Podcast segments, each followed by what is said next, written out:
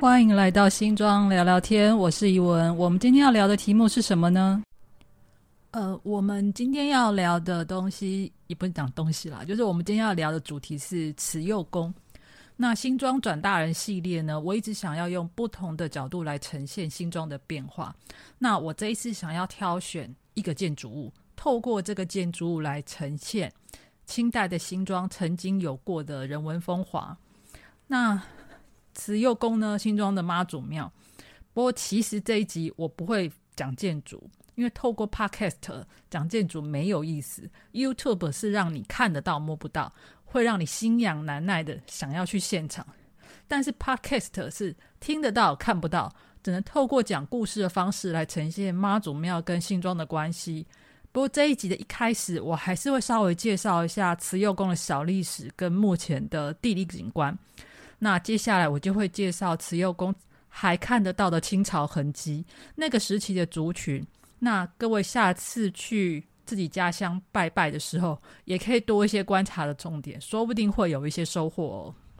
那基本上新庄的慈幼宫是目前最古老、新庄地区最古老的庙宇，相传是康熙二十五年建立。这一份记录主要是出现在台湾通史。不过，那只是仅止于记录，并没有其他的文献在佐证。加上康熙三十三年的时候，曾经出现过台北大地震，那是否新庄在这么早之前就有这一间庙？我们姑且听之。不过，在庙里面真正有石碑记录的是，他在一个石那个重修碑上面，他写雍正七年于世地建庙，九年完工。那雍正七年大概一七二九年。就尽管不是康熙二十五年这么早哈，但也是一个非常早期的一个记录。那新庄慈幼宫它原本的名称是叫妈祖宫妈祖宫，它在乾隆十三年一七四八年的时候曾经发生过大火，新庄街发生大火，那烧毁后重建才改名字叫做慈幼宫。由于新庄街是一个联动街屋，而且它是木造房子，也就是一家失火，其他遭殃。他在乾隆十八年重建完成后，在庙的后面挖了一个大水池，他储水救火，称之为镇火池。这个池子现在还在哦，不过它已经变成了小朋友喂鱼的地点。那新庄慈幼宫跟松山慈幼宫同为妈祖庙，那名称又相同，那是不是真的有关系呢？不过我我不是很清楚啦。但是新庄慈幼宫跟板桥慈惠宫是有关系的。板桥慈惠宫就是那个财神郭郭台铭曾经住过那一间。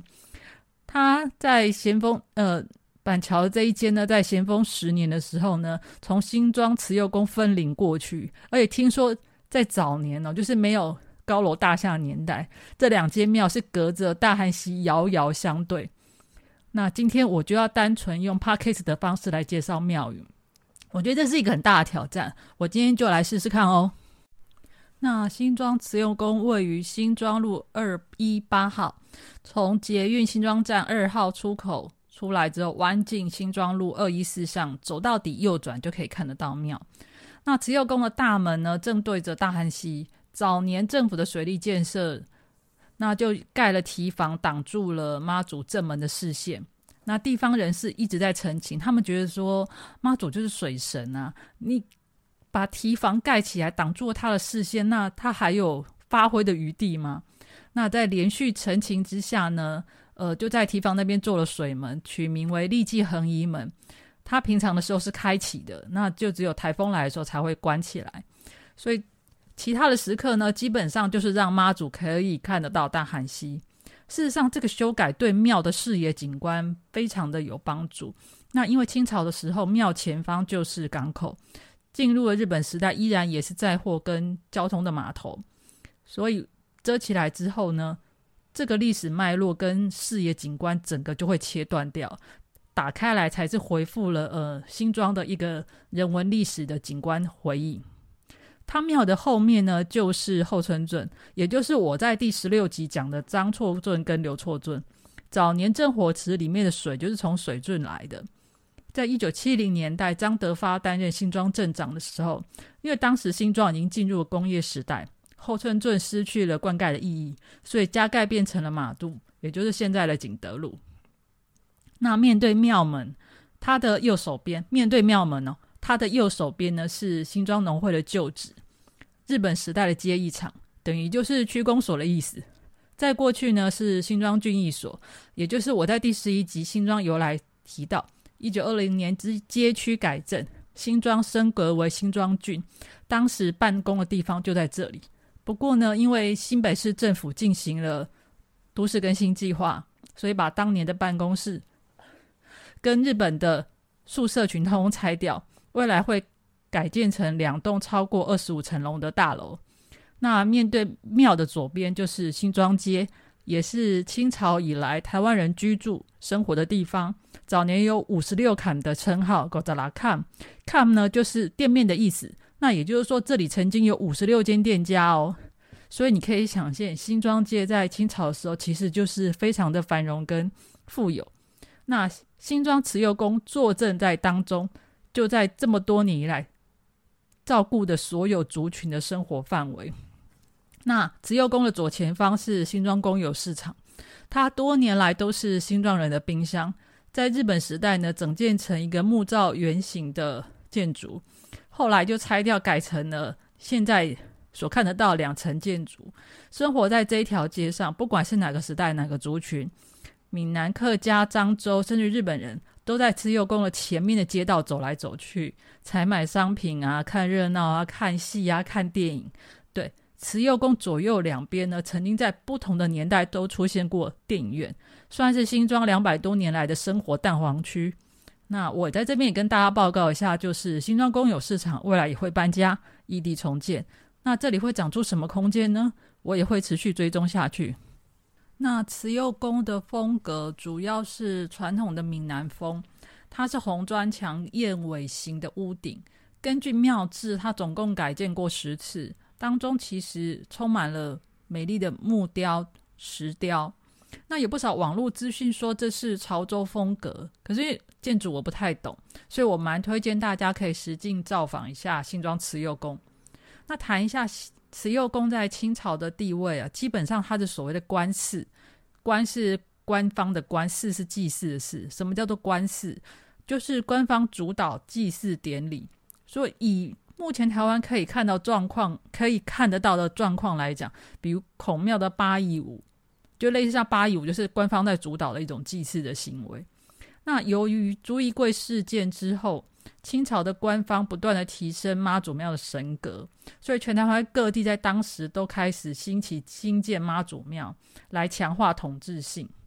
那各地大量出现妈祖庙列入台湾府志当中的记载。那关寺庙宇会跟其他的庙宇有什么不同？目前在慈幼宫还看得到一个地方有一个痕迹，就是正殿的千里眼跟顺风耳是穿官服戴官帽。但是我也要先讲一下，这个不一定是标准。不过，全台湾有穿官服的千里眼跟顺风耳的妈祖庙，终究也不多。那另外来参观慈幼宫的时候，如果你喜欢书法的话，这里真的是宝库，它蕴藏了非常多的匾额跟楹联，而且它可以从那个时间轴，就是它的落款的年代跟头衔 title，你可以看得到那个历史轨迹哦。比如说，它有呃龙岗进士，有新庄巡检司，你也可以看得到新庄县城，甚至于你可以看得到福建水师王德禄，那蒙甲县城，呃立法院长，你可以从这一系列来看台湾历史的演变。另外，参观古庙哈，还可以看一个东西，就是古碑文。如果你有时间慢慢欣赏的话，你可以在这些古碑文当中。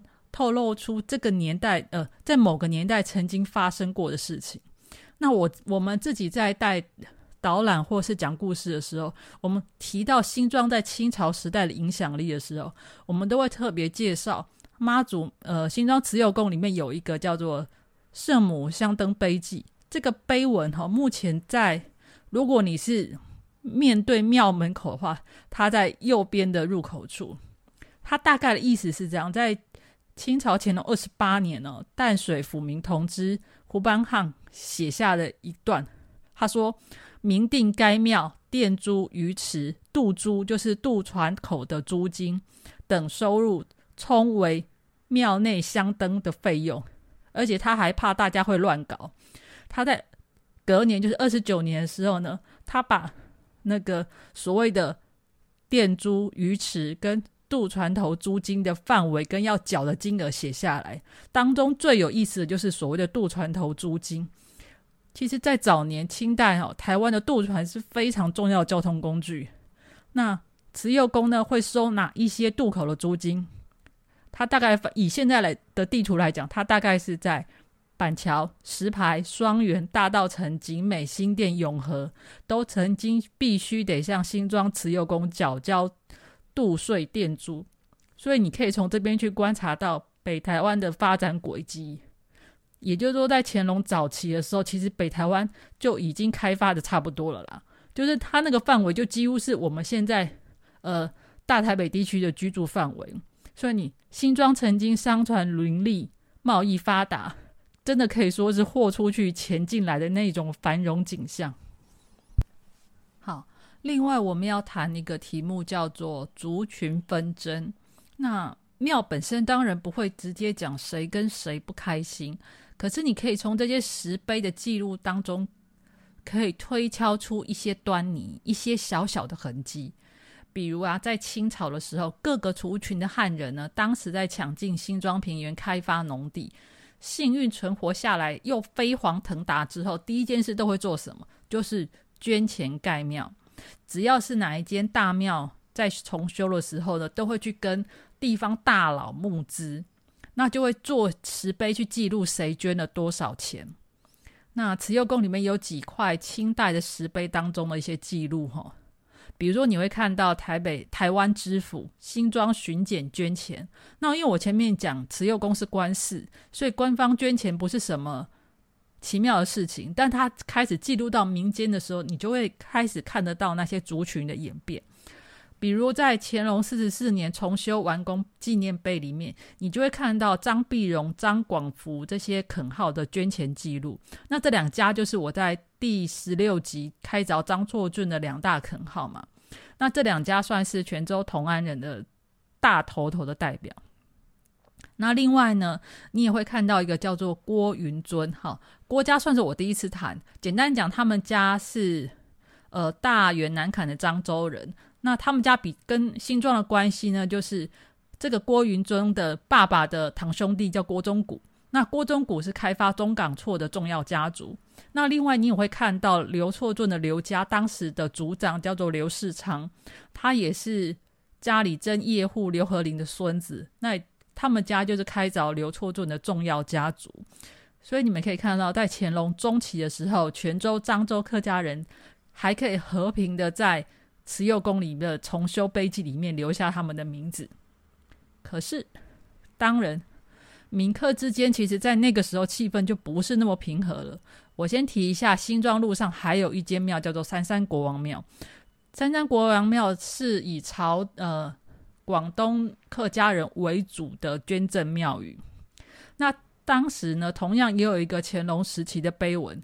他当时就有记载到，乾隆十三年，当时新庄街发生大火，那新庄街上的福德祠要重修，需要捐钱。那当时的呃潮州系的客家人就去告官，就是去告淡水同知，说新庄街上闽南人对客家人收取非常高额的重修费用，而且是一再的骚扰，苦不堪言。他请求官方出来主持公道。那清朝的官员哦，其实面对这种事情，他们。他们只做了一件事情，就叫做道德劝说。他就写了一个碑记，他希望闽南人能够自己克制，那也希望大家可以和平相处。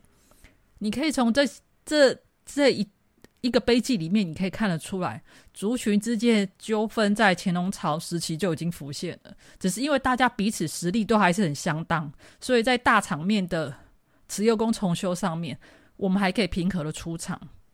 可是接下来你去看慈幼宫在嘉庆跟同州呃同治年间的重修碑记，泉州的张广福家族，你还可以看得到名字。可是我前面所说的刘家跟郭家，一个是开垦中港厝，一个是开拓刘错镇，这两家的名字你就已经看不到了。当然，这也有可能是他们家族内部出了问题才退出新庄平原了。但是几个抬头里面重要的。那个家族的名字，现在只只看得到张广福家族了。好，那旧的人离开，有没有新的家族进来？当然有，新的家族呢，其中有一家一直到现在还很知名，就是板桥林本源家族。他跟在新竹发迹的林肯茂家族，都同样出现在慈幼宫的重修碑记上面。这是同治朝的重修碑记。板桥林家其实是漳州人，不过他们很有意思的是，他们发迹的 key 给处是在新庄。他们家是在嘉庆二十三年的时候，就是一八一八年搬到大溪。那道光二十七年，一八四七年才搬到板桥。那林肯茂家族的话，他们是泉州人。他发迹的主人翁叫林少贤，恒茂是他的商公司名称就对了。他们家其实在新竹发迹，可是因为生生意做得非常大，他在新庄的五十六坎时代就有店铺，所以因为。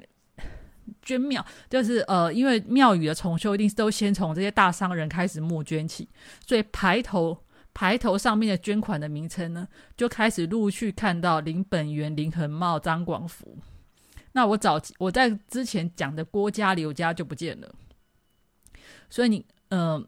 慈幼宫的石碑记录就真的非常有趣，你可以看得到各方豪杰的兴起跟离开，都有痕迹可以寻，可以让我们这些好事者好好的观察历史的风起，历史上面的风起云涌就是这样子的演变。可是妈祖依然安坐其中，平淡的看着这些起落。